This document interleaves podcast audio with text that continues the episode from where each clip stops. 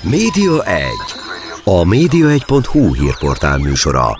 Mi történik a tévék, a rádiók, az online sajtó és nyomtatott lapok világában? Kiderül a Média 1 műsorából. A mikrofonnál Szalai Dániel.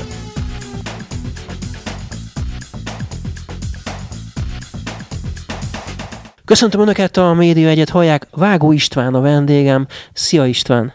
Szervusz, és köszönöm az érdeklődést. Egykori televíziós műsorvezető, és egyébként ugye most pedig a politikában aktív, te vagy a DK-nak, a média kabinetjének a vezetője, hogyha jól mondom, meg egyébként önkormányzati vezető. Akkor javíts ki. Ez a média kabinet, ez tulajdonképpen úgy van, hogy nincs. Tehát tulajdonképpen minden fontos ügyet az elnökségben beszélünk meg, tehát ha úgy mutatsz be, hogy a DK elnökségi tagja az úgy korrekt volna. Akkor, amikor én beléptem a DK-ba, akkor megörültek nekem, és azt mondták, hogy na, akkor majd csinálta a médiát, és bármi, ami a média ügyben előkerül, akkor abban te majd állást foglalsz, kiadunk közleményeket, aztán majd szépen jegyzed, vagy te magad megfogalmazod, de végül is ez nem jött létre, és most az ősidőkről beszélek, az ősidő az 5-6 évvel ezelőtt volt, de akkor, amikor úgy volt, hogy van nekünk egy ellenzéki miniszterelnök jelöltünk, akkor természetesen a DK engem delegált a DK ügyek kidolgozása és, és, és megfogalmazása céljából létrejött munkacsoportba. Tehát az egy ilyen több párti munkacsoport volt, és a DK-t abban én képviseltem. Ennyi maradt belőle. Több dolog miatt jutott eszembe, hogy mi üljünk le egyet beszélgetni. Egyrészt nemrég beszélgettem Gundel Takács Gáborral, és eszembe jutott, hogy hát hoho, de hát ugye a quizmester az egykor ugye rajtad volt ez a címke, hogy a quizmester, de hát ma már ugye jó pár éve nem vagy benne ebben a televíziós világban, nem bánod a dolgot? Nézd, én tudomásul vettem, hogy elmúltam 60 éves, most már 13 éve. Hát az azért nem kevés. És hát azt is látni kell, hogy a televíziózás, mint műfaj, elmegy a fiatalabb generációk felé, ami önmagában is elgondolkoztatna, de elmegy egy olyan irányba, ahol már nem arról szól a televíziózás, amit mi arról gondoltunk, amikor én kvizmester voltam. És lehet, hogy ez nem baj, lehet, hogy ez a természetes állapota a televíziózásnak. Lehet, hogy a televízió nem arra való, amire, amiről mi a 70-es években gondolkoztunk. Tehát nem feltétlenül oktat, nem feltétlenül egy művészeti ág, hanem az, amire most a legtöbb ember használja. Ha használja, egyre többen nem is néznek televíziót, egyre többeknek nincs is tévéjük otthon. Tehát átveszi ezt a szerepet inkább az internet, és akkor én felteszek neked egy kérdést, hogy miket néznek az emberek elsősorban, például a YouTube-on. Hát nyilván, ami szórakoztató tartalom, de hát lehet egy, egy kvíz is lehet szórakoztató, meg azért vannak, vannak sikeres kvízek. A YouTube-on? Nem okatlan YouTube-on. Hát a YouTube-on rajta van néhány műsor. De érdekes, jó irányba indulsz el, az, ami szórakoztató. Csak az embereket nem nagyon szórakoztatja egy műsor ami egy órás, vagy másfél órá, vagy két órás. Tehát az én gondolatom, vagy megközelítésem, vagy meggyőződésem az, hogy a műfaj, és most nagyon figyelj, a YouTube, az igazán népszerű YouTube-os műfaj, az egy öt percnél kevesebb ideig tartó bármi. Legyen ez egy videoklip, legyen ez furcsa gólok, vagy nagyon izgalmas gólok, legyen ez részletek bizonyos filmekből, de egész filmet az ember YouTube-on nem néz. Tehát egy érdekes műfaj van kialakulóban, és ez az öt percnél kevesebb ideig tartó bármi, ami szórakoztat. És aztán az ember leállítja, notabene nem tudom, hogy te rajta vagy a YouTube-on úgy, hogy te magad teszel fel anyagokat, akkor te is tudod, hogy lehet a YouTube-on nézni elemzéseket. Hányan nézték végig, amit te feltettél? És hát azt kell látni, hogy egy csomóan elkezdik nézni, aztán abba hagyják. Mert megunták, mert talán több mint öt percig tart. Oké, okay, de akkor az azt jelenti, hogy neked ebben a mostani média környezetben nem lenne sehol sem helyed? A, azért mégiscsak vannak vetélkedők, lásd Gundel Takács Gábor műsora, hogy, hogy azért az egy sikeres formátum, tehát nem lehetne egy vetélkedőt csinálni, vagy valami más műsort másban nem találnád meg magad? Tegyük hozzá, hogy Gundel Takács műsora olyan értelemben sikeres, hogy egyrészt nincsen konkurenciája ebben a műfajban, ami a műveltségi vetélkedő. Másrészt, nézd, te tudod, hogy hány magyar nyelvű adó van a te lakásodban? Az enyémben? Hát azt mondom, hogy az országban átlagosan azért van mondjuk 120 magyar csatorna, tehát nagyon sok csatorna, ez tény. És akkor még ott a YouTube, meg a többi. Erről beszélek. Tehát sikeres az a vetélkedő, amit néznek néhány százezren. Azért tényleg sikeres vetélkedő. Akkor, amikor, amikor, di, amikor divatja volt a műveltségi vetélkedőknek, nagyon sokan csináltak ilyet. Milliós nézettségekkel. Másrészt pedig ezzel azt akarom mondani, hogy, hogy és ez az a néhány százezer ember, akit meg lehet fogni egy műveltségi vetélkedővel. Egy érdekes fejlemény, és akkor ez is elgondolkoztató, hogy azt mondod, hogy több mint száz magyar nyelvű csatorna kúszik be a te lakásodba. Vedd észre, hogy műfajonként lehet csoportosítani őket. Vannak zenecsatornák, filmcsatornák, sportcsatornák, természetfilmeket adó csatornák, ismeretterjesztő, stb. Mondok egy műfajt, amilyen nincs. Vetélkedő csatorna. Nem érdekes? Nincs vetélkedő csatorna. Nagy valószínűséggel azért ugye Amerika a vetélkedőknek a, az ős hazája. Nagyon sok műfajnak Amerika az ős hazája. Ott minden műfajra van egy olyan specializálódó csatorna, aminek 5%-os nézettsége van legalább. Ha ott sincs, már pedig nincs, akkor ebből csak arra tudunk következtetni, hogy a nézőknek ma már az 5%-át se érdekelné egy műveltségi csatorna. Van egy másik megfejtés is, lehet, hogy drága lenne. A, vetélkedő drága műfaj, ugyanis kell, hogy legyen valamilyen nyeremény. Csokoládért, meg mixergépért nem vetélkednek ma már az emberek, tehát ezt ki kell termelni. De a vetélkedő, különösen a műveltségi vetélkedő kifejezetten olyan, hogy ott kérdésenként kell fizetni a szerzőnek. Tehát nagyon, én szerintem egy nagyon drága műfajról van szó, és nem éri el a nézők 5%-át. Szerintem ma Magyarországon sem. Nézd meg, hogy milyen vetélkedők vannak ugyanúgy kereskedelmi csatornákban. Ugye a klasszikus időkben kétfajta vetélkedő volt, az úgynevezett game show, zsákban futás, lepényevés, ki tud több lepényt megenni zsákban futás közben, és volt a quiz show, ahol kérdésfeleletek vannak. Ma már a quiz show-t egyedül Gundel Takács Gábor műsora képviseli, és hát annyi nézőt ér el, amennyiből egy kereskedelmi televízió már nem élne meg. Egy, hogy mondjam, egy nagyobb kereskedelmi televízió. És téged mondjuk más műfaj már nem érdekelt volna? Tehát a, a kvízen kívül mondjuk egy portrébeszélgetős, tehát egy ilyen stúdióbeszélgetés, egy téged érdeklő emberrel, téged érdeklő témáról, közélet, hát ugye aktív vagy most a közéletben, tehát hogy lehetett volna, nem, hogy egy, egy közéleti műsort például rád bízzanak, ebben nem gondolkodtál, vagy nem, nem akartak? Fiatal vagy, ezért, és nem, nem róvom fel neked, de te nem tudod, hogy én minden műfajban csináltam. Minden, talán a sportközvetítéseket kivéve. Tehát voltak nek. Talán... Tudom, tudom egyébként ezeket, csak azt, mert miért nem csináltad utána tovább?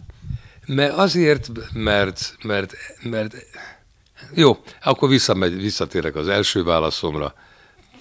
Elmúltam 73 éves. Tehát ma már nem csinálnám. Lehet, hogy korábban lehetett volna, talán az utolsó alkalom akkor volt, amikor, amikor utoljára csatornát váltottam, ez volt 2010-ben, de én szerintem már akkor, akkor, akkor, akkor se volt ez divat. Arra emlékszem, hogy a TV2-nél a valamikori elnök vezérigazgató Tolvaj Ferenc azt mondta egy újévi vagy, vagy karácsonyi fogadáson, szólt az egybegyűlt kollégákhoz, és azt mondta, viccesen. És mindenki nyugodjon meg, mindenkinek lesz talkshow-ja. Beszélgetős műsor.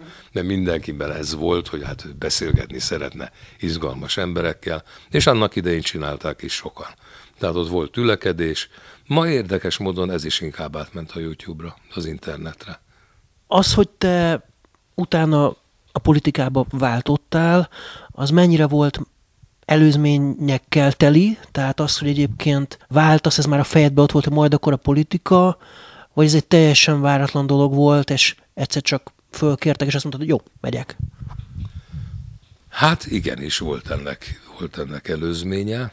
Ugye 1989-ben indultunk neki a rendszerváltásnak, és 90-ben már szabad választások voltak. Akkor én téged most azt hiszem, hogy megleplek. Én minden kampányban tevőlegesen részt vettem 1990-től. És ha nem tudsz róla, az csak azért lehet, remélem, mert egyik televízióban se vették jó néven, hogy az ő alkalmazottai politizálnak, ne adj Isten, kampányban vesznek részt. Ezért az volt a kikötése a közszolgálati, akkor úgy hívták Magyar Televízió. Az volt a kikötése a Magyar Televíziónak, az volt a kikötése a TV2-nek, az volt az RTL-nek, és így tovább, és így tovább. Hogy országos méretekben nem jelenhetek meg politikai jellegű műsorokban. És ez, ez való, ezt én tartottam is, illetve hát be is tartották velem. Tehát én képernyőn soha nem politizáltam. Képernyőn kívül azonban nagyon lelkesen és nagyon érdeklődve részt vettem ezekben a kampányokban, hogy ne. Amikor abba hagytad a televíziózást, akkor jött az a lehetőség, hogy na akkor a DK-tól megkerestek, vagy ezt már fejben azért lejátszottad előre, hogy ez lesz majd a menetrend? Ez fordítva történt. Én még javában televízióztam, csináltam, álljunk meg egy szórát, csináltam. Legyen ön is millió, most mindegy, sok, sok mindent. De készült velem egy riport a Playboyba, ahol én coming out és elmondtam, hogy mifelé gondolkozom, meg mifelé húz a szívem, meg hogy én mindig is a közélet iránt érdeklődő voltam. És ezt követően nem sokkal már ki is rúgtak a TV2-től. Tehát nem úgy volt, hogy kirúgtak, jó, tehát abba hagytam a tele, abba hagyatták velem a televíziós pályafutásomat, majd körülnéztem, hogy most mi legyen, á, elmegyek politikusnak. Fordítva történt. Én akkor már rég politizáltam, és azt hiszem, hogy a bíróság eltiltott engem attól, várjál csak, nem, nem tiltott el, akkor elmondom hogy én nekem az a véleményem, minden jel arra mutat, hogy ennek következtében vált meg, vált meg tőlem a TV2 2010 késő őszén. Tehát a 2010-es kormányváltást követően én szerintem az első kirúgottak között voltam. Az összefüggés én valamikor sugaltam egy beszélgetésben, amire engem a TV2 beperelt de nem nyerték meg, elvesztették. Azt a bíróság úgy ítélte meg, és ezért vettem magamnak most már a bátorságot, hogy elmondjam, hogy nekem kialakulhatott az a véleményem, és ezt a véleményt én elmondtam, hogy engem azért rugott ki a TV2, mert nem arra felé politizáltam, amerre az ő útjuk vezetett.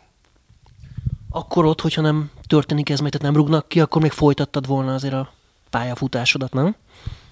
Hát ez az a kérdés, amit én többször feltettem magamnak, és nem tudom a választ.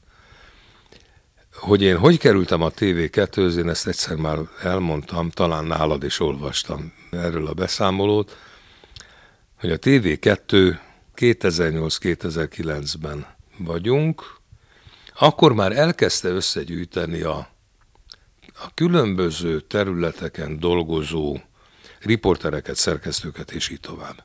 Én nem tudom, hogy akkor mikor volt annyi pénzük, de olyan, olyan ajánlatot adtak, amit én nem tudtam visszautasítani. Tehát engem azt hiszem, hogy 2008-ban átvitt a TV2. Alapvetően anyagi okok miatt váltottál a, az RTL-től? Igen, bevallom, hogy igen.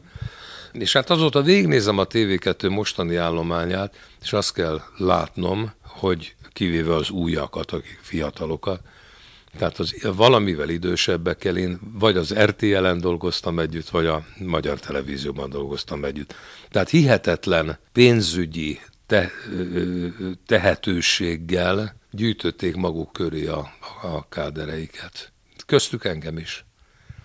És hát aztán később kiderült, hogy ez nem volt egy jó döntés. Így alakult.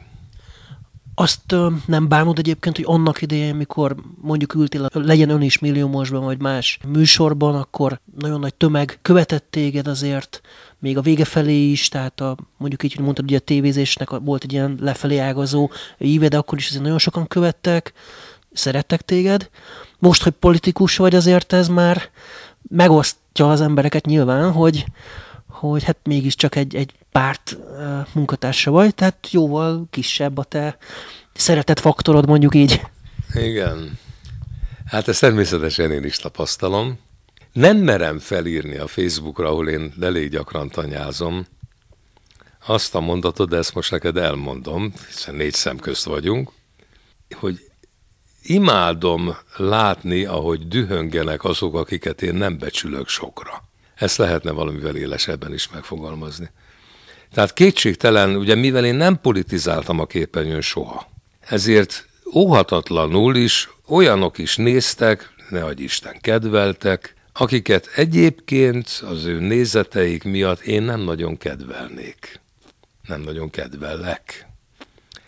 És ez nem egy normális állapot. Tehát én egyáltalán nem bánom, hogy, hogy az, ahogy te fogalmazol, az engem követők is polarizálódtak.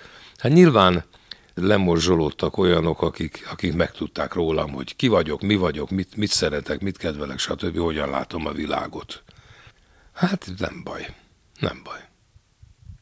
Annak idején, amikor bekerültél a televíziózásba, ugye ezt tudom, hogy külkeres vonalon mozogtál, ugye ezt nem Gyorsan tisztázzunk valamit. Én vegyészmérnök vagyok. Vegyészmérnökit végeztem a Budapesti Műszaki Egyetemen. Utána dolgoztam egy gyógyszergyárban, akkor úgy hívták Kinoin, most úgy hívják Sanofi, és utána kerültem én el a külkereskedelembe, ahol mindössze másfél évet dolgoztam. A Medimpex. A Medimpexnél.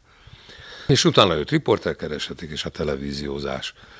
Na most a pesti srácoknál volt egy beszélgetés, ilyen idézőjelben mondom, tényfeltáró, kutakodó beszélgetés Sifer András jelenlétében, ahol azt taglalták, hogy aki külkeres volt, az mind KGB-s volt, besugó volt, kém volt, kémelhárító volt, mert jelentéseket kellett írni, és hogy Sifer Andrást idézem, bele kacsintott a kamerába, és azt mondta, hát tudjuk, hogy milyen milyen jelentésekről van szó. Tehát ő, mint ügyvéd, jól érezte, hogy nem szabad ennél többet mondani, pont elég, ha összekacsint a nézővel. És ez bizonyos körökben rám ragadt. Tehát bizonyos helyeken, ahol zömmel jobboldaliak, szélső jobboldaliak, sőt, nácik kommentelnek, az impexes szardarab az nekem egy állandó eposzi jelzőm lett. Mintha életem legnagyobb árulása, hazaárulása az én külkereskedőségem lett volna. Na most természetesen nekem van egy csomó ismerősöm a külkereskedelemben, akik örjöngenek ettől. Tehát azt feltételezni, hogy Magyarország, amely még az átkosban is a külkereskedelemből realizálta a nemzeti jövedelmének egy nagyon nagy részét. Tehát mi a külkereskedelmek sokkal intenzívebben voltunk kitéve, mint sok más ország, hogy le besugózzanak minden külkeres, az valami elképesztő. Az én beosztásom vegyészmérnök volt. És akkor egy mondattal térjünk vissza a jelentésre.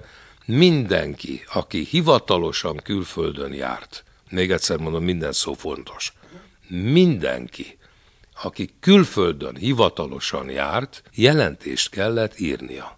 Még Orbán Viktornak is nagy valószínűséggel, aki hivatalosan Oxfordban tanult. Kérdezd meg egyszer tőle, írta jelentést? Én szerintem az lesz a válasz, hogy igen, és aztán menjünk vissza majd Sifer Andráshoz, hogy neki mi a véleménye róla. Nota benne ő ugye védte Orbán Viktort egy vagy több ügyben, tehát nyilván beszéltek erről, úgyhogy nekem ne kacsincson a képernyőn a nézőkre, hogy tudjuk, hogy milyen jelentésekről volt szó. De azt azért nem akarom megkerülni ezt a kérdést sem, hogy amikor annak idején a televízióban ben voltál, ugye ez egy olyan rendszer volt azért, ahol kompromisszumokat kellett kötni, neked kellett kompromisszumokat kötni bármit illetően. Tekintettel arra, hogy én soha nem dolgoztam politikai műsorban. Úgy kerültem be a televízióban, volt egy nyilvános vetélkedő, igen, a riporter keresték, ahol ugye nem, nem kerültem az első három közé, de utána bekerültünk a Vitrai stúdióba, és ott a Vitrai úgy ítélte meg, hogy feltette nekem a kérdést, hogy lenne kedve vetélkedőket vezetni. Mert nyilván ő is a, a műveltséget próbálta letapogatni az embereknél, és úgy tűnik, hogy az én esetemben ezt jónak találtam, de így kerültem be. Tehát nem volt még alkalom se, vagy különösebb indoka annak, hogy, hogy én megbízható vagyok, vagy nem, mert soha nem vezettem politikai műsor. Arra emlékszem, hogy egyszer, hogy az én első műsorom az egy Barkóba műsor volt, akkor az volt a cím, hogy kicsoda, micsoda, később aztán én alakítottam át, van benne valami, vá. De ott történetesen október 23-án volt egy élőadás. És senki nem realizált, hogy október 23-a van, hiszen nem beszéltünk erről, Isten ments. És az egyik feladvány a római birodalom bukása volt, élőadás. És akkor elindult egy beszélgetés, hogy ott ki kell talán nekem igennel, nem illet volna válaszolnom, de hát egy kicsit akkor is meghaladtam a lehetőségeimet, és nem nagyon sikerült kitalálni a római birodalom bukását. És akkor éppen az, azt hiszem az 1500. évfordulóját ünnepel, ünnepel, emlékeztünk meg erről az eseményről, igen, körülbelül. És mondom, hogy hát kedves játékos, még egyszer mondom, évfordulóról van szó, október 23-a. Hát gondolja végig, egy hatalmas birodalom bukása nem kis vérrel, áldozattal. Hát mi jut eszébe erről? És akkor később mondták nekem, hogy fenn a vezérlőben már, már telefonál, már betelefonáltak nekik, hogy azonnal állítsák le az adást. Ez a vágó megőrült, ez itt október, az ellenforradalom apoteózisát próbálja itt csinálni. De aztán mondta a szerkesztő, Kerényi Péternek hívták, hogy nyugi, nyugi, nyugi, azért a vágón előbb-utóbb rá fog döbbenni, hogy október 23-a van. Ez volt az egyetlen ilyen eset, amire emlékszem. És ment, aztán végén lement az adás akkor? Nem, nem lement. Még egyszer mondom, élő adásba vár, persze. Ja, hogy hagyták végig menni. Igen, igen, igen, igen. Tehát nem kevertek le. És honnan volt neked televíziós ismereted bármi, hiszen akkor még semmi minta nem volt igazán, hát akkor jött be a televíziózás szinte Magyarországra. Mit, honnan vetted a, a tudást, hogy kell csinálni? Ez azért nem volt furcsa, mert ha végnézed a 70-es évek első-második felének mind a kettőben, a televízió sok listáját, és az is érdekel, hogy ki honnan jött akkor rá fogsz jönni, hogy senki nem tanult televíziózás. Hát nem volt még ilyen műfaj, amit taníthatnának. Tehát minden, a, a riporter kerestetik műsorsorozat, az nagyon érdekesen szakaszolódott annak alapján, hogy honnan verbuválódtak a legtöbben. Tehát azt hiszem az első riporter kerestetik, amit a Horváth Jancsi nyert meg, ott zömmel tanárok voltak. Szinte, szinte mindenki az én, mi voltunk azt hiszem a harmadik hullám, mi mérnökök voltunk. Szinte minden. Aki megnyerte Puk Tamás, ő is mérnök volt. A Déri Jancsi az velem járt a műszaki egyetemre. És sorolhatnám, tehát ez egy ilyen műszaki csapat volt, de akik tanítottak minket, vagy foglalkoztak velünk, azok se tanultak televíziózást. Tehát ilyen kommunikáció, a szót se ismertük, hogy kommunikáció, Hát ez lassan ilyen Hájó Kovács módjára alakult. Jó, de néztétek, ha nem tudom, a, mit, tehát valami másik csatornát, egy amerikai csatornákat, vagy mit néztetek? Tehát mi volt, amit csak megnéztetek előtte valamit, hogy, hogy melyik kameraállás, meg hova kell fordulni, vagy nem, nem tudom, mégis valami volt azért, csak valami. Nézd, ez nem egy olyan ördöngösség, de ha már így kérdezed, hogy néztünk a külföldi televíziós csat, én ájultam mindig. Tehát amikor külföldön jártam, én állandóan néztem televíziót. Hogy tartalmilag érdekelte, vagy formailag, ezt nem tudom megítélni. Talán mindkettő. Hogy, hogy ragadt rám, hogy ezt ők hogyan csinálják, Az egészen biztos. De hát a 70-es években se volt annyira tudatos talán Nyugat-Európában vagy Amerikában a televíziózás. Egyszerűen megnézték, hogy melyik, melyik műsor sikeres, és megpróbálták kitalálni, hogy mitől. És ezen az úton jártam én is. Tehát én 1977-ben, erre emlékszem, jártam az állami hangversenyzenekarral riporterként Nyugat-Európában, Franciaország, Anglia, Spanyolország, szabad időmben mindig tévét néztem. És akkor én már vetélkedőt vezettem, elsősorban vetélkedőket, és mindent összelopkodtam tőlük. Ötleteket. Még csak azt sem mondom, hogy ötleteket, hanem hatásokat. Tehát, hogy mi az, amire, ami a magyar néző számára is hatásos lehet, mi az, amit visszautasítok, hogy azt nem lehet csinálni. Én néztem a japán televíziót. Tehát egy japán stílusú tévéműsort itt, itt sírva hagynának ott a nézők. Ott meg szeretik. Az amerikai túl harsány lenne. Tehát én szerintem a, a magyar televíziós inkább talán a német úton megy tovább, de innen is, onnan is lehet lopni ötleteket, össze lehet gyúrni egy új műsorrá, ezt, ezt kipingálni, kicizellálni különböző saját ötletekkel, és akkor, akkor létrejön egy új műsor, amire még a szülei se ismernének rá, de én magam tudom, hogy melyik elemét honnan lestem el. Ez a jó szó. Honnan lestem el. Egyébként ilyen tabu kérdések sem voltak? Tehát bármiről lehetett kérdezni? Azért gondolom, ez így nem igaz. Tehát gondolom, nem tudom, Kádárról, vagy valakiről nem lehetett csak úgy bedob, bedobni egy kérdést. Most meg foglak téged lepni média ügyben. Nézd, Először is működött természetesen az öncenzúra. Tehát mi körülbelül sejtettük, hogy mit szabad, mit nem, az én lehetőségeim pedig abszolút beszűkültek voltak. Tehát erről a politikai műsorok, a belpolitikai vagy külpolitikai műsorokban részvevők többet tudnának mondani. Én erről szinte semmit. De az újdonság az talán az, hogy remélem a, a Bolgár Gyuri ezt nem hallja, a betelefonálós műsort szerintem én csináltam először az országban. Akkor meghívtak engem a rádióban, az éppen induló Danubius rádióban műsorvezetőnek. Az már jóval később azért, az már a 80-as évek vége felé. 87 talán akkor indult a Danubius rádió, most ezt nem... És, a, és, a, és akkor már volt a Bolgár Gyuri műsora? Ha megbeszéljük, ugye nem beszéljük meg, ez volt a címe. Na mindegy, szóval a következő dolog történt, aztán áll, próbáljuk megtippelni, hogy volt-e ilyen.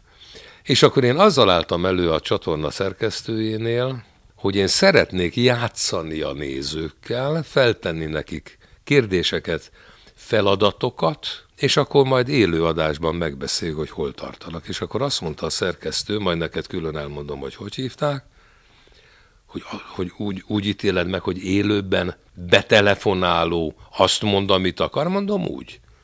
De mi van akkor, ha azt mondja, hogy lekádárral? Tehát az akkor mi 89 előtt volt. Ez 89 előtt volt. Mondom, meg fogom oldani. Azt mondja, na jó, csináljunk egy próbaadást. És aztán csináltunk próbaadást, nem volt vele semmi probléma. Úgy értettem a feladat kiadás, hogy és akkor most előre tippeljék meg, hogy mit tudom én, a Rózsavölgyi zeneműmúltban hány konc lemezt adtak el ma. Hát ez ilyen, ilyesmi. De már ez is neki túl nagy szabadság volt, és veszélyesnek ítélte meg, és akkor természetesen be lehetett telefonálni, akkor ők elrohantak, vagy felhívták a Rózsavölgyi zeneműboltot, és akkor meg, meg, megtippelték, hogy mennyire. Mindegy, szóval ilyen jelen. Ez annyira bejött, hogy aztán a Kalipszó rádióban, ahol én, én egy, vagy kettő, vagy három évet dolgoztam, nem tudom már megmondani, nekem egy utazós műsorom volt, egy egész délután, ahol végig a hallgatókkal beszélgettem, de ott már, ott már ilyen kockázat fel sem merült. Számodra az a rendszer, vagy a mostani rendszer, ez a Orbán rendszer volt az, ami nehezebben elfogadható, vagy a nehezebb, rosszabb, jobb, tehát hogy ha kettőt egymással összeveted, akkor, akkor mely, melyik az, a, amelyikben szívesebben élsz, élnél, stb. Nagyon érdekeset kérdezel. És akkor most lehet, hogy megleplek, de most nem fogod tőlem megkapni az előző rendszernek, az átkosnak az apoteózisát. Nem tudom, mondtam-e már neked, én 1990-től végig kampányoltam. Jó, én is, el, én is úgy emlékszem. Igen. Ebből az következik, hogy ugye én az akkor legantikommunistábbnak mondott, és gyakorlatilag az is volt, pártnak voltam a szekértolója. Segítek, ez az SDS volt. Most elég gyakran a, ugye azzal is vádolják, az SD, az azóta megszűnt SDS-t, hogy az átverte az embereket, mert antikommunistának mutatta magát, aztán összeállt az MSZP-vel. Ez egy téves megközelítés. Ő diktatúra ellenes volt. És diktatúrát más is tud bevezetni, ha elég ügyes. Magyarán én 1990-ben diktatúra ellenes voltam. A diktatúra ellenes azt jelentette, hogy azt a rendszert én nagyon nem szerettem. Tehát én, én addig is közélet, közélet iránt nagyon érdeklődő voltam, szívem szerint aláírtam volna mondjuk a Karta 77-et is, de nem volt rá igény, mert tudták, hogy állami állásban dolgozók ezt nem írhatják alá, mert azonnal kirúgják őket. Mondjuk a diktatúrának ez is egyik jellemzője. Na most az, hogyha azt kérdezed, hogy az Orbán rendszerről mi a véleményem, ugye itt el kell dönteni, hogy diktatúrában élünk ma, vagy nem. Erre nem könnyű a válasz. De az, amit hozott a rendszerváltás, és ez még ma is tart, az azt, ami most van, azt lehet, hogy néhány hallgató ezzel nem fog egyetérteni, ez benne van a pakliban, sokkal jobb, mint ami volt. Tehát még, még vannak szabadságjogaink olyanok, amik akkor nem voltak. Mi utazhatunk többet, könnyebben, mint akkor volt. Mi egyre szűkülőbb mértékben, de azért még mindig elmondhatjuk, amit gondolunk, a szűkülő mérték természetesen az elérhetőséget jelenti. Csak nem számol be róla a közmédia. Mondjuk elmondhatod, de az m nem lesz ebből Igen, hír. Én ezt nemrég úgy fogalmaztam meg a, egy saját posztban, a Facebookon, hogy én, hogy szólásszabadság van, sajtószabadság van egyre kevesebb. Mindenki azt mond, amit akar, különösen, ha lent a pincében mondja, és nem jön ki a hangja. Egy kicsit így érzem magam. Igen, elmondhatom. De mindent megtesztek azért, hogy minél kevesebb emberhez jussak el. Na most kétségtelen itt van az internet. Az internet lényegesen szabadabb. Ugye Varga Judit nemrég azt, azt úgy elemezte a magyar médiahelyzetet, hogy hát rendben van a print sajtóban, valóban ő elismeri, hogy sokkal több a kormánypárti, különösen a Kesma megjelenése óta, de hát az interneten azért ott van a szabadság. Ez így, mert nincsen, nincsen fölöttük hatalmuk. Már Financiálisan azért van egy csomó minden lehetőségük, azért így is. Ezt akarom mondani. Tehát azok, a, azok az oldalak, ahol, ahol ellenzéki hangok megszólalhatnak, azok nézd meg, egyre inkább az olvasók adományaira szorulnak. A 444-nek már bizonyos cikkei csak pénzért lehet elolvasni, ugyanez van a Telexnél, ugyanez van a... és így tovább, és így tovább. Sok helyen. Direkt 36-nál, azonnalinál, és így tovább. Nem, bocsánat, azonnali már nincs. De, de vegyük észre, hogy már ezeket is megpróbálták visszaszorítani. Ugye én szerintem az annak idején nagyon sikeresnek bizonyult netadó tüntetés is egy picit errefele mozdult volna. De ezt ők is látják, hogy az internet számukra nagyon fontos, úgyhogy most egyelőre fel, fel, feladták azt a szándékukat, hogy megregulázzák például a Facebookot, meg a Twittert, meg a többieket. Ehelyett azonban új média oldalakat hoztak létre. Ezt akartad mondani. Ez nagyon érdekes fejlemény. És hogy honnan van milliárdjuk, hogy honnan szponzorálják a saját szövegüket ismételgető, mantrázó, papagájozó média embereket, Ezt nyelv természetesen nem tudjuk, de sejtjük. Oké, okay, de ilyen körülmények között, amikor még a YouTube-on is, amikor mondjuk a Partizánt elkezdem nézni, és bejön egy hirdetés, ahol az ellenzéket támadja a kormány, mindenféle álhírekkel időnként, ilyen környezetben hogy lehet ebből kitűnni, hogy lehet, tehát leváltható még ez a rendszer egyáltalán, vagy ez már elment ez a hajó, és legközelebb majd akkor, hogyha már a miniszterelnök nem, nem lesz itt köztünk, vagy nem tudom, tehát hogy leváltható-e ez a rendszer? Jó, hát ez egy, ez, egy, ez egy sokszor visszatérő kérdés.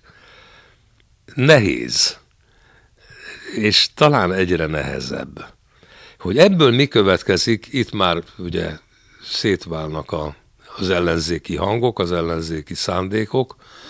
Ugye egészen onnantól kezdve, hogy miért nem takarodik ki már az ellenzék ebből a cirkuszból, ami a parlament. Kérdezem én, persze ki lehetne, ki lehetne vonulni, és akkor mi van? Megmondjam? Hát akkor bejönnek majd az, az úgynevezett, hogy mondja, ő felsége ellenzéke pártjai. Tehát nyilván csőre töltve ott van az ilyen szociáldemokrata párt, az olyan kis gazdapárt, az amely mindegy, nem akarok, ezt is sajnálom, hogy ilyeneket mondtam. De nem lenne az egypárti parlament. Először is, ha kivonulnánk a parlamentből, hivatalosan, tehát lemondanánk, aki mi lenne, azonnal kiírnának új választást ezekre a helyekre. És nem kétséges, hogy kik jönnének be. Ha mi nem indulunk, akkor majd indul más. Nem tudom, hogy tudod, de hogy Szerbiában legutoljára kivonult az ellenzék, és bolykottálta a választásokat. És most jó. És most jó. Akkor mi a megoldás? Tehát az, az akkor egy vita tárgya, most kivonulni, nem vonulni, stb. De hogy lehet ezen a fajta kommunikációs offenzíván, meg defenzíván átjutni, hiszen bármi történik, akkor rögtön jelenik meg egy ellenkező tartalmú hír arról, hogy egyébként nem tudom én, Vágó István éppen nem tudom, mit csinált a kecskékkel, mondjuk, ugye, hogyha most itt a Pesti srácok videójára ugye visszautalunk, akkor, akkor gyakorlatilag te már védekezésre vagy rá kényszerítve, és akkor, ha nem reagálsz, akkor ugye azért vagy csapda helyzetben, mert akkor azt elfogadtad, amit ők állítottak róla, vagy elkezded megmondani, de hát nem találkoztam a kecskével. Igen, nem tudom a választ. Nem tudom a választ, és, és egy, egy, hogy mondjam neked, egy nagyobb formátumú politikus kellene erről megkérdezned, hogy akkor szerintem mi a teendő. Ha engem személyesen kérdezel, hogy én meg mit, én azt mondom, hogy én teszem, amit gondolok, hogy jó, és kiabálok a pincében. Mondjuk lehet, hogy nekem, hála Istennek, nem kevés követőm van, tehát azt mondom, hogy a pincéből néha ki tudom dugni a fejemet, és elmondhatom, ami engem bosszant, ami engem bánt, tehát én magánemberként jobban érzem magam, mint hogyha azt mondanám, á, nincs értelme ennek a dolognak, adjuk fel. Gyurcsány erre azt mondta, hogy, hogy egyetlen egy fegyvert se teszünk le. Tehát amit, amit, amit tudunk, azt használjuk. Aztán majd meglátjuk. De azért valamit szeretnék mondani erről a helyzetről, amiben most vagyunk. Hogy miért ennyire nehéz hogy mondjam, a mi igazságunkat elmondani az embereknek. Van egy nép Európában, amely talán az egyik legkulturáltabbnak mondott, legkulturáltabbnak mondott. Egy felvilágosult, humánus, okos embereket adott a világ kultúrájának, ez a német. Tehát zenében, filozófiában, fizikában, kultúrában, irodalomban. Elképesztő embereket adtak a világ kultúrájának. Tudod, hány év alatt fordították ezt a népet nácivá? Öt év alatt. 33-tól 38-ig. És akkor mondható, hogy, hogy Hitler volt a legnépszerűbb figura. Most én nem Hitler-Orbán párhuzamot akarok vonni. Csak ha azt mondom, hogy, hogy ugye a bűnbak képzéssel a saját nemzet felsőbbrendűségével, a, a múltba fordulá, a múlt dicsőségessé tételével meg lehet az embereket fogni, meg lehet fogni. Csak a jelen politikai világhelyzetben erre azért nagyon kevés felelős politikus vállalkozik. Orbán vállalkozik rá. Tehát most félreértés ne legyen nem Hitler-Orbán párhuzamot mondok, hanem azt mondom, hogy amikhez Orbán nyúl, tehát amitől őt nagyon sokan a megváltóként imádják. Az azért van, mert olyan zsigeri indulatokat és, és reflexeket vált ki az emberekből, amihez életveszély nyúlni. Nem a racionális érvek hatnak itt, hanem hogy mi vagyunk, mi magyarok vagyunk a legjobbak, mi magyarunk egyedül vagyunk a világban, a mi ellenségünk, a Soros, Brüsszel, a zsidók, a cigányok, ezt ő nem mondja, de nem is hallgattatja el azokat, akik mondják. És így tovább, és így tovább. Tehát a, aki, aki kijelöli a, a, és ez most nagyon aktuális, kijelöli azokat a csoportokat, amelyek vagy akik miatt nekünk most rossz, az életveszélyes. És ez generációkon át tud tartani. Én szerintem ehhez az eszközhöz civilizált európai politikus nem nyúl, amihez az Orbán nyúlt. De van erre valamilyen ellen kommunikációs stratégia, ahogy ezt lehet kezelni? Tehát van valami elképzelés arról, hogy hogy lehet ezt megállítani, gyengíteni, tompítani, vagy itt sodródik az egész ellenzék ebben a, ebben a helyzetben, és nincs erre meg igazán a, az eszköze, a megoldása.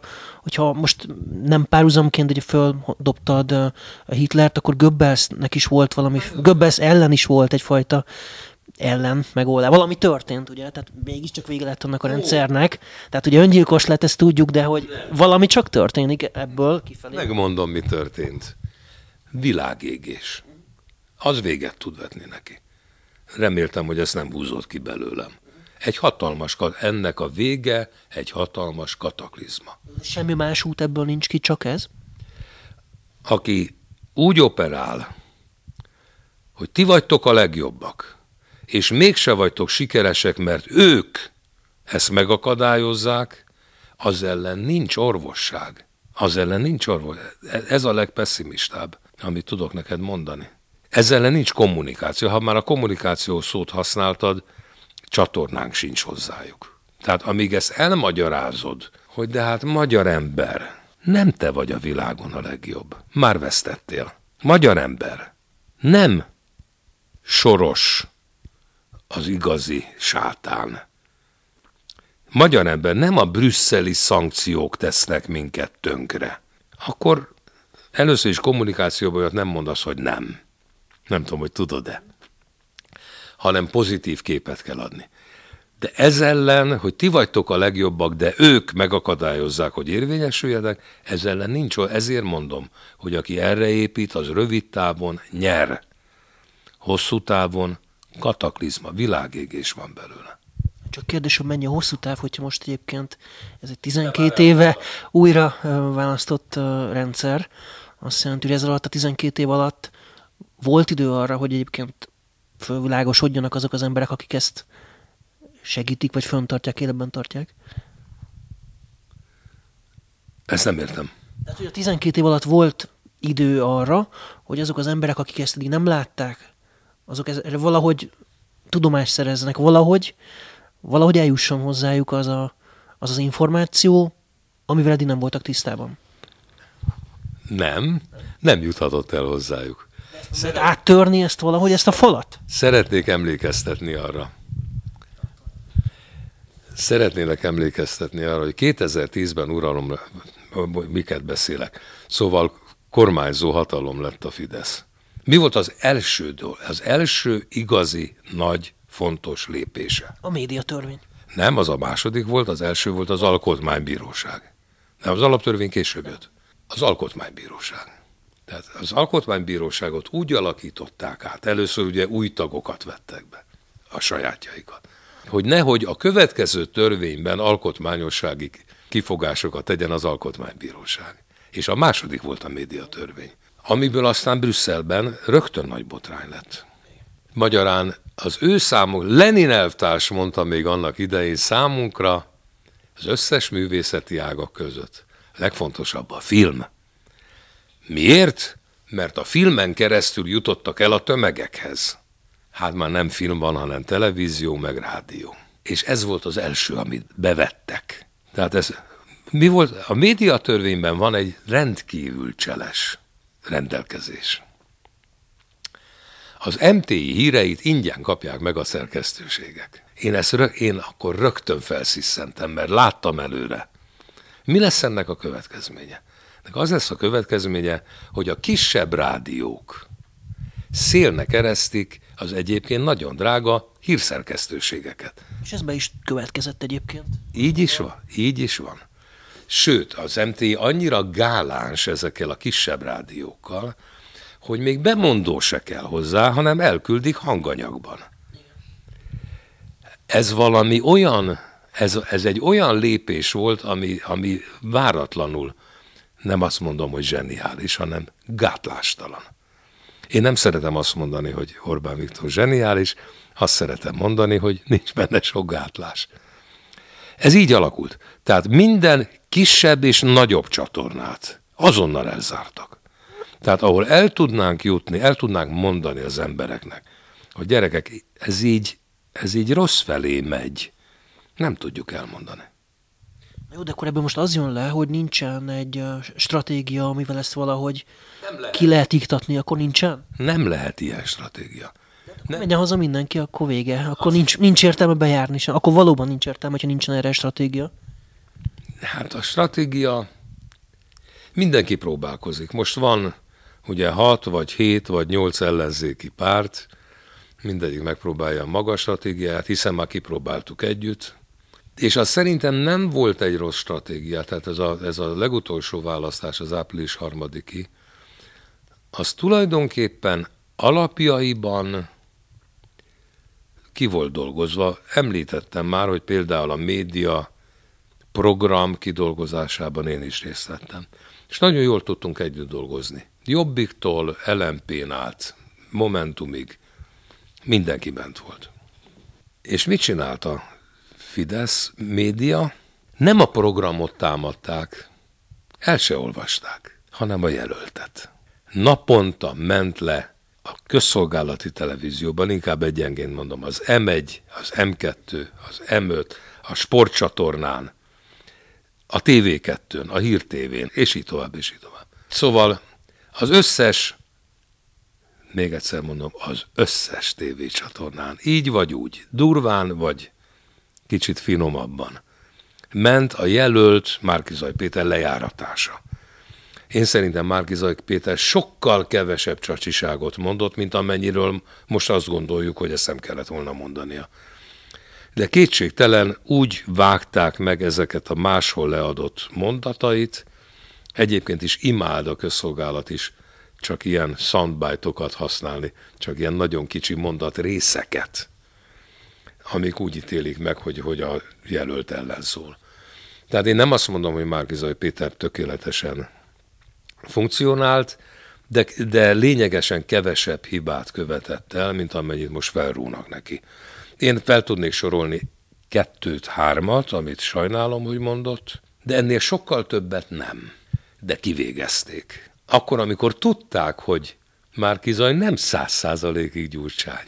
hogy emlékszünk ezekre a plakátokra.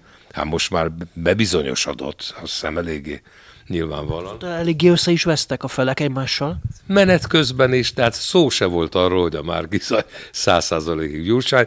Emlékeztetek rá, hogy milyen gyorsan lecserélték a karácsony száz százalékig gyurcsány plakátokat, és kicserélték Márkizajra.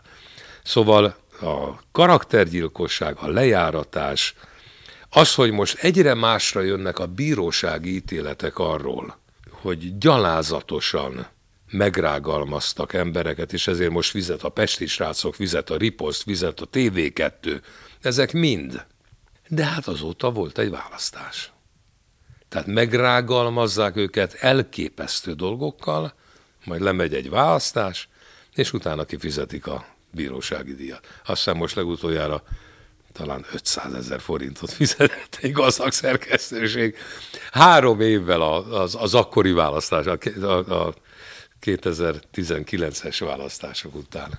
Igen, de ugyanezt fog történni nyilván 2026-ban, hát, hogyha oda kerül a sor.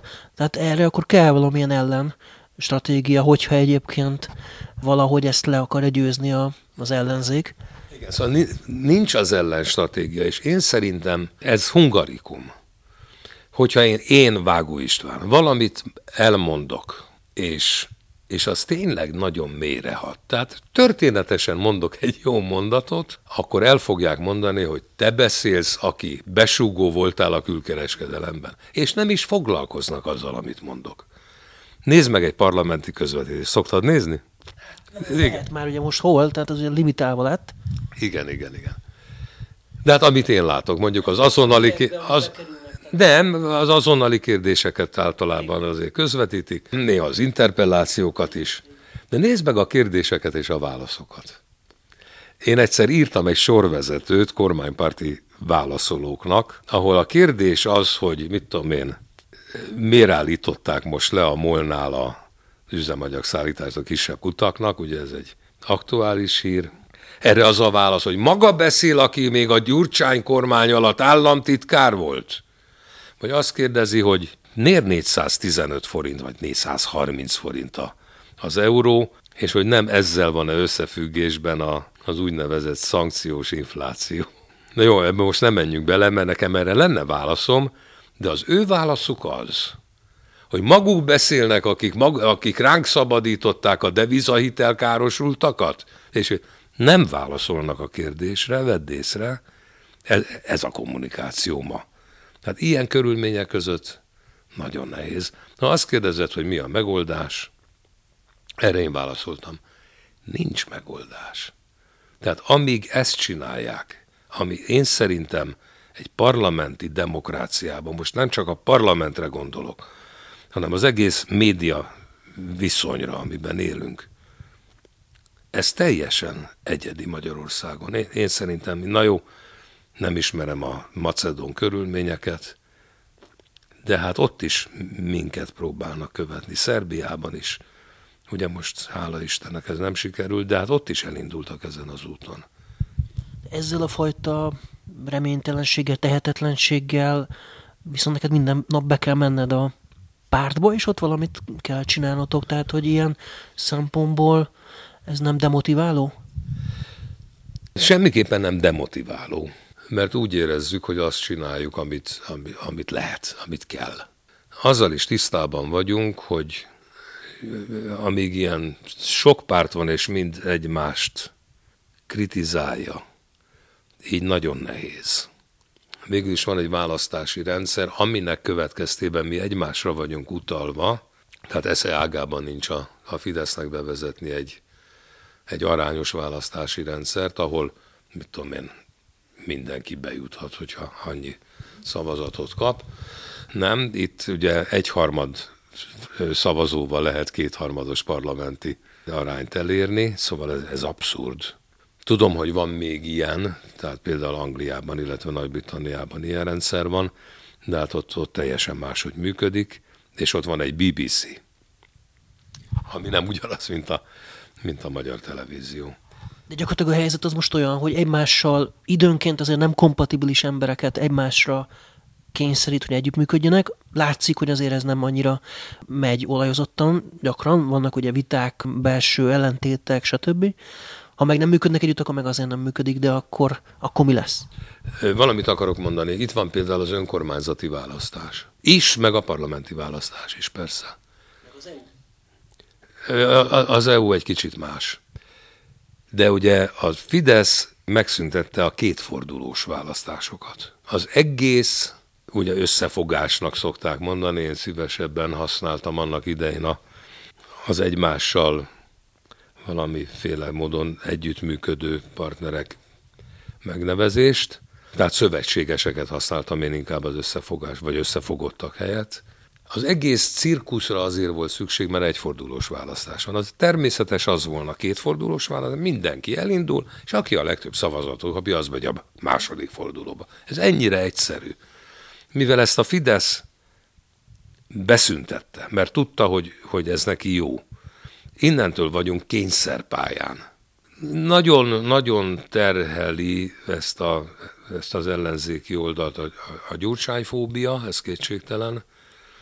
Tehát, hogyha én mondjuk egy, egy, egy, egy szövetséges párt emberét megkérdezem, hogy hát mi bajod van Gyurcsány, zavarba jön. Erre azt szokták mondani, hogy hát azért, mert megkaraktergyilkolták. És akkor, amikor megkarakterizolták, hogy felemelted a szavadat ellene?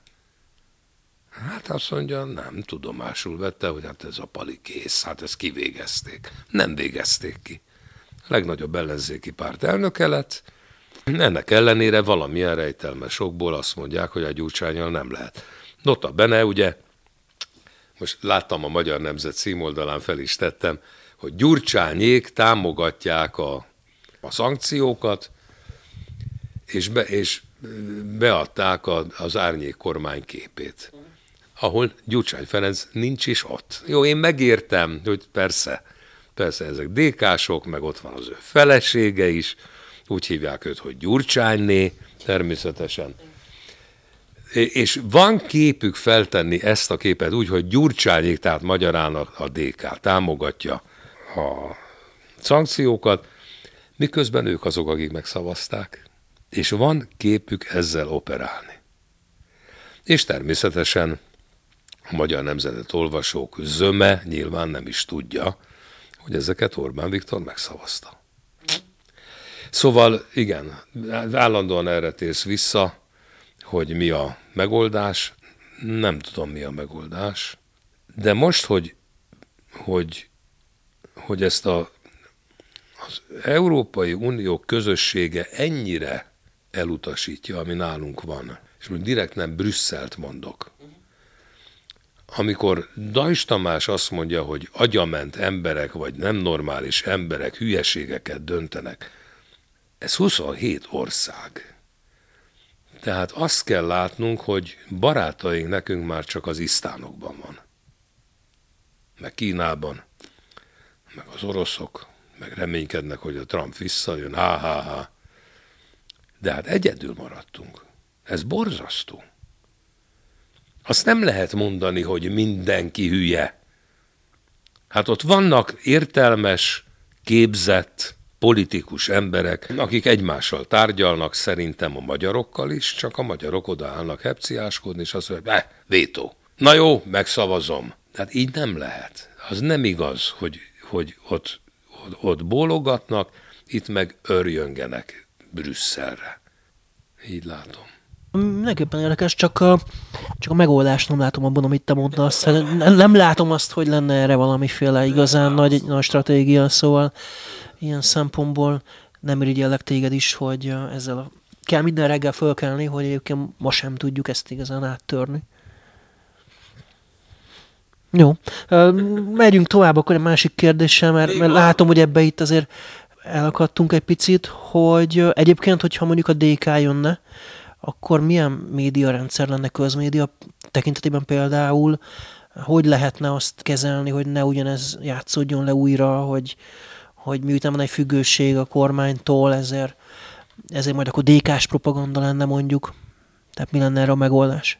Bár ez most nagyon eh, azok után, amiről beszéltünk, annyira, annyira, annyira elképzelhetetlennek tűnik egyről ez a, ez a váltás, hogy, eh, hogy lehet, hogy nagyon távoli. Volt eredetileg egy elképzelésünk nekünk arról, hogy mit kellene kezdeni a közmédiával.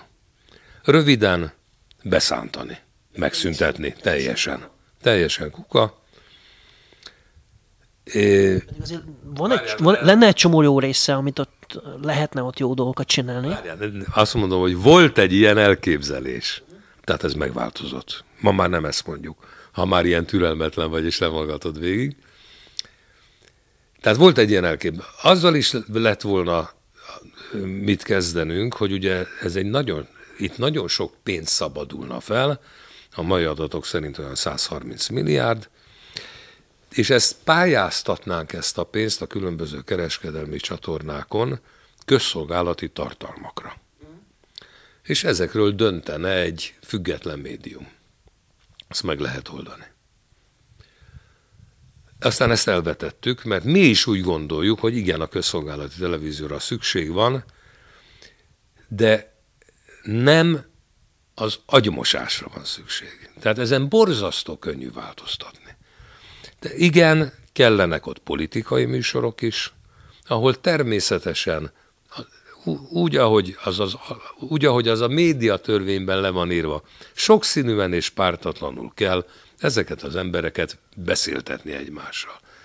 Én mindig elcsodálkozom azon, hogy behívnak például az, hogy politikusokat be, behívnak a televízióba, akik szapulják, az ellenzék. Másról nincs szó, csak az ellenzékről. Erről az ember, akit éppen, akire rámutatnak, az ellen elindul egy ösztűz. A rádióban rendszeresen ugye Orbán Viktor van és az ő, és az ő munkatársai, más nem kérdeznek. De néha behívnak szakértőket is. Na most a közszolgálati tévé nézője, nézőjében nyilvánvalóan az, az a benyomás alakul ki, hogy minden szakértő csak a kormány lépéseit dicséri. Mintha nem lenne más vélemény. Nem hívják be őket. De ott van nézőpont, ott van 21. század, hogy hogy hívják őket? Deák Dániel. Na most Deák Dániel helyett miért nem hívják be Latman Tamás? Egyszer. De neki ott bérelt hely, és ezeknek van ott bérelt helyük. Na most ezen borzasztó könnyű változtatni.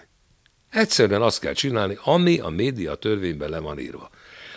És ha mi szóvá tesszük, hogy de hát gyerekek, ez a közmédia nem úgy működik, ahogy a média törvényben le van írva, akkor erről állás foglal a médiahatóság, ahol meg csak fideszesek vannak. Tehát még csak mutat, még KDNP se engedtek be. Csak fideszesek vannak. De van egy médiahatóságot is ellenőrző kuratórium, ahol van ellenzéki. Ott nem veszik napirendre. Ott a többség leszavazza. Nem tárgyalhat. Tudtál erről? Ez, a, ez nem a médiatanácsot ellenőrző, hanem ez a közmédiának a másik. Ahol, ahol egyébként 50 ember Igen. sincs, ugye? Igen. Iga, igazad van, tehát nem Kiüresít, a kiüresített Duna média szolgáltató fölötti kuratórium, hogyha arra gondolsz? Arra gondolok, hogy van. És jó, hogy kijavítottál, nem a média tanácsot ellen. Azt nem ellenőrzi senki. Max a bíróság. Úgy van. Meg esetleg a nyilvánosság, tehát lehetne mondjuk az MTI-ben. Mi a média egyen megírjuk, hogy egyébként milyen Igen. visszaélések voltak a médiatanácsnál, aztán nem történik úgy semmi persze. Igen. De akkor még gyorsan vissza erre a, erre a Duna médiát ellenőrző kuratóriumra. Ott az történik, hogy a kisebbségben levő ellenzékiek meg akarnak beszélni egy témát. Ezt napirendre kell venni. Nem veszik napirendre. Ilyen egyszerű a dolog. Viszont titoktartási szerződést írattak velük alá. Még valamit, hogy az MTI-be, tehát kiadhatnánk egy közleményt, hogy kikérjük magunknak, ami a magyar televíziónál történik, bocsánatot kérek, az M1-en történik, az botrány. Ezt az MTI nem adja ki. Tudod miért? Sérti a közmédia érdekeit a szabályzatuk szerint. Igen. Hát ez nagyon, ez a legviccesebb. Én ezzel évek óta röhögök. Jó, de ez pont olyan, mint a, nem tudom, szocializmusban, vagy, a, vagy még, még durvább? Nem, hát persze, hát ott először is az MTI kiadta. Ezeket kiadta. Ott a szerkesztőségek nem jelentették meg, de nem tudom, hogy tudod, de hogy volt egy úgynevezett zöld kiadvány, MTI hírekkel, bizalmas. Tehát azt azért kiadták, és bizonyos körben terjedt, azt hiszem, hogy, hogy, hogy szemet hunytak fölötte, hogy elég széles körben terjedt. Bizalmas az volt a címe. És ezeket elküldték a szerkesztőségekbe, és a szerkesztőségek meg nem adták le. De, de az, hogy, az, hogy legyen egy ilyen paragrafus, hogy az MTI nem adja ki azokat a híreket, amelyek sértik a közszolgálati televízió érdekeit, és, és gyalázzák a munkatársait, azt ők megtagadhatják. Hát ez, ez, ez vicces, botrány. Aztán megtörténik, és aztán nem történik semmi. Tehát, hogy elmentek bíróságra, lehet, hogy a bíróság megállapítja egy év múlva, mit tudom én, hogy történt valami jogsértés esetleg, de az sem biztos, hogy a bíróság így dönt. Tehát akkor erre sincsen gyógyír. Igen, nincs.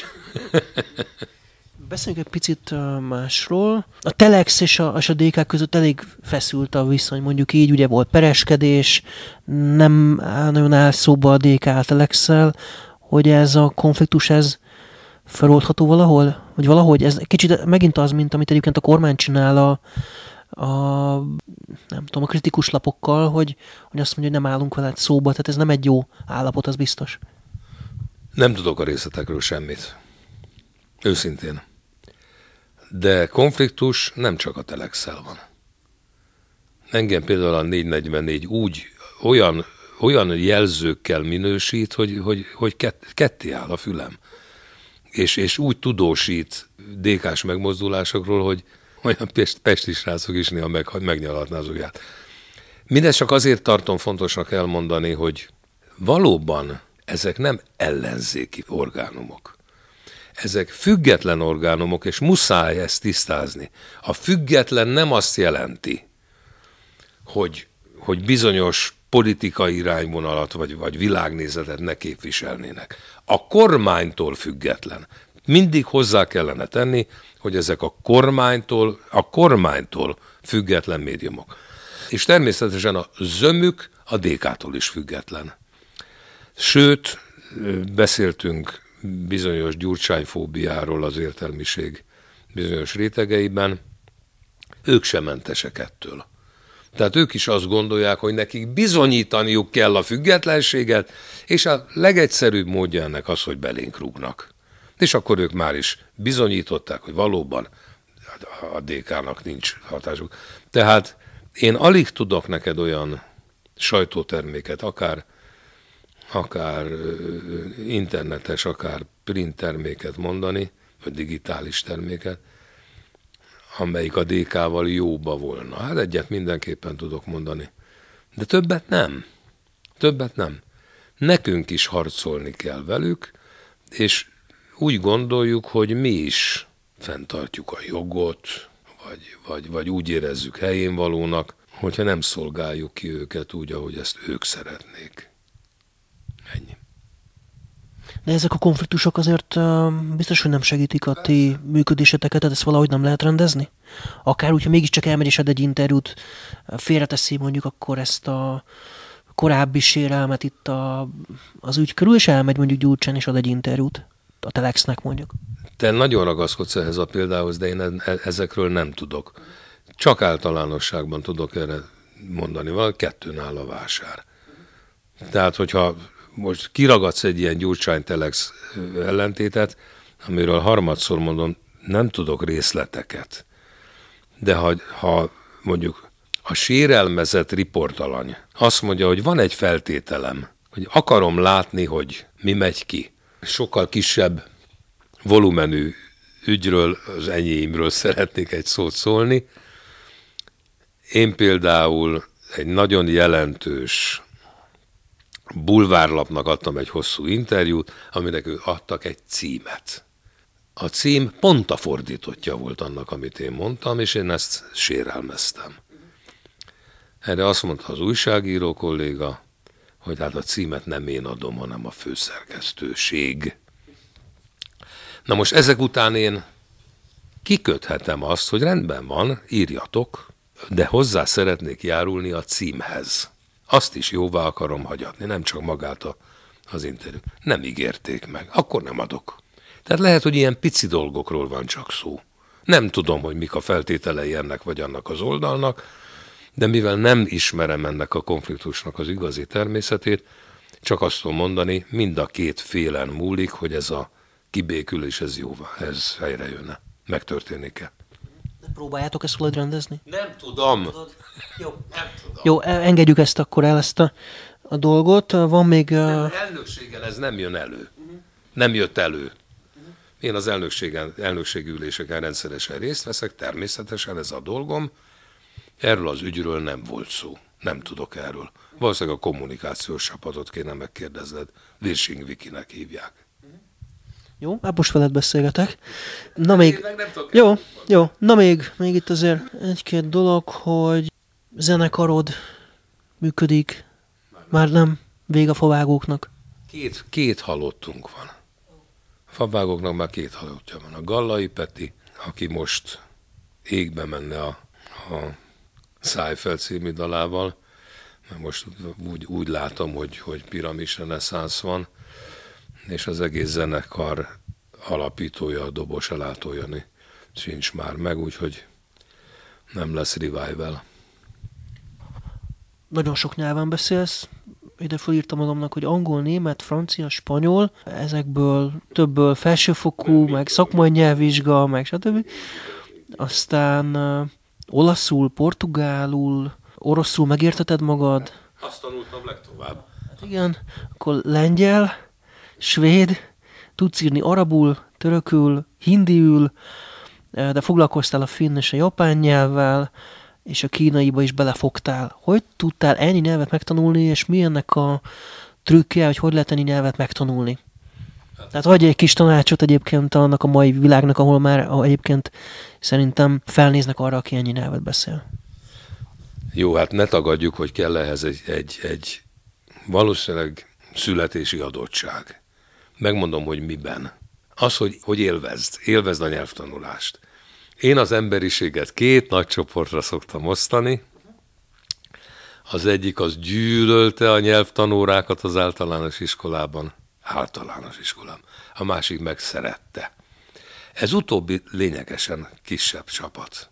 Én imádtam a nyelvtant, mert úgy éreztem, hogy, hogy hát ez egy, ez egy elképesztő tudomány.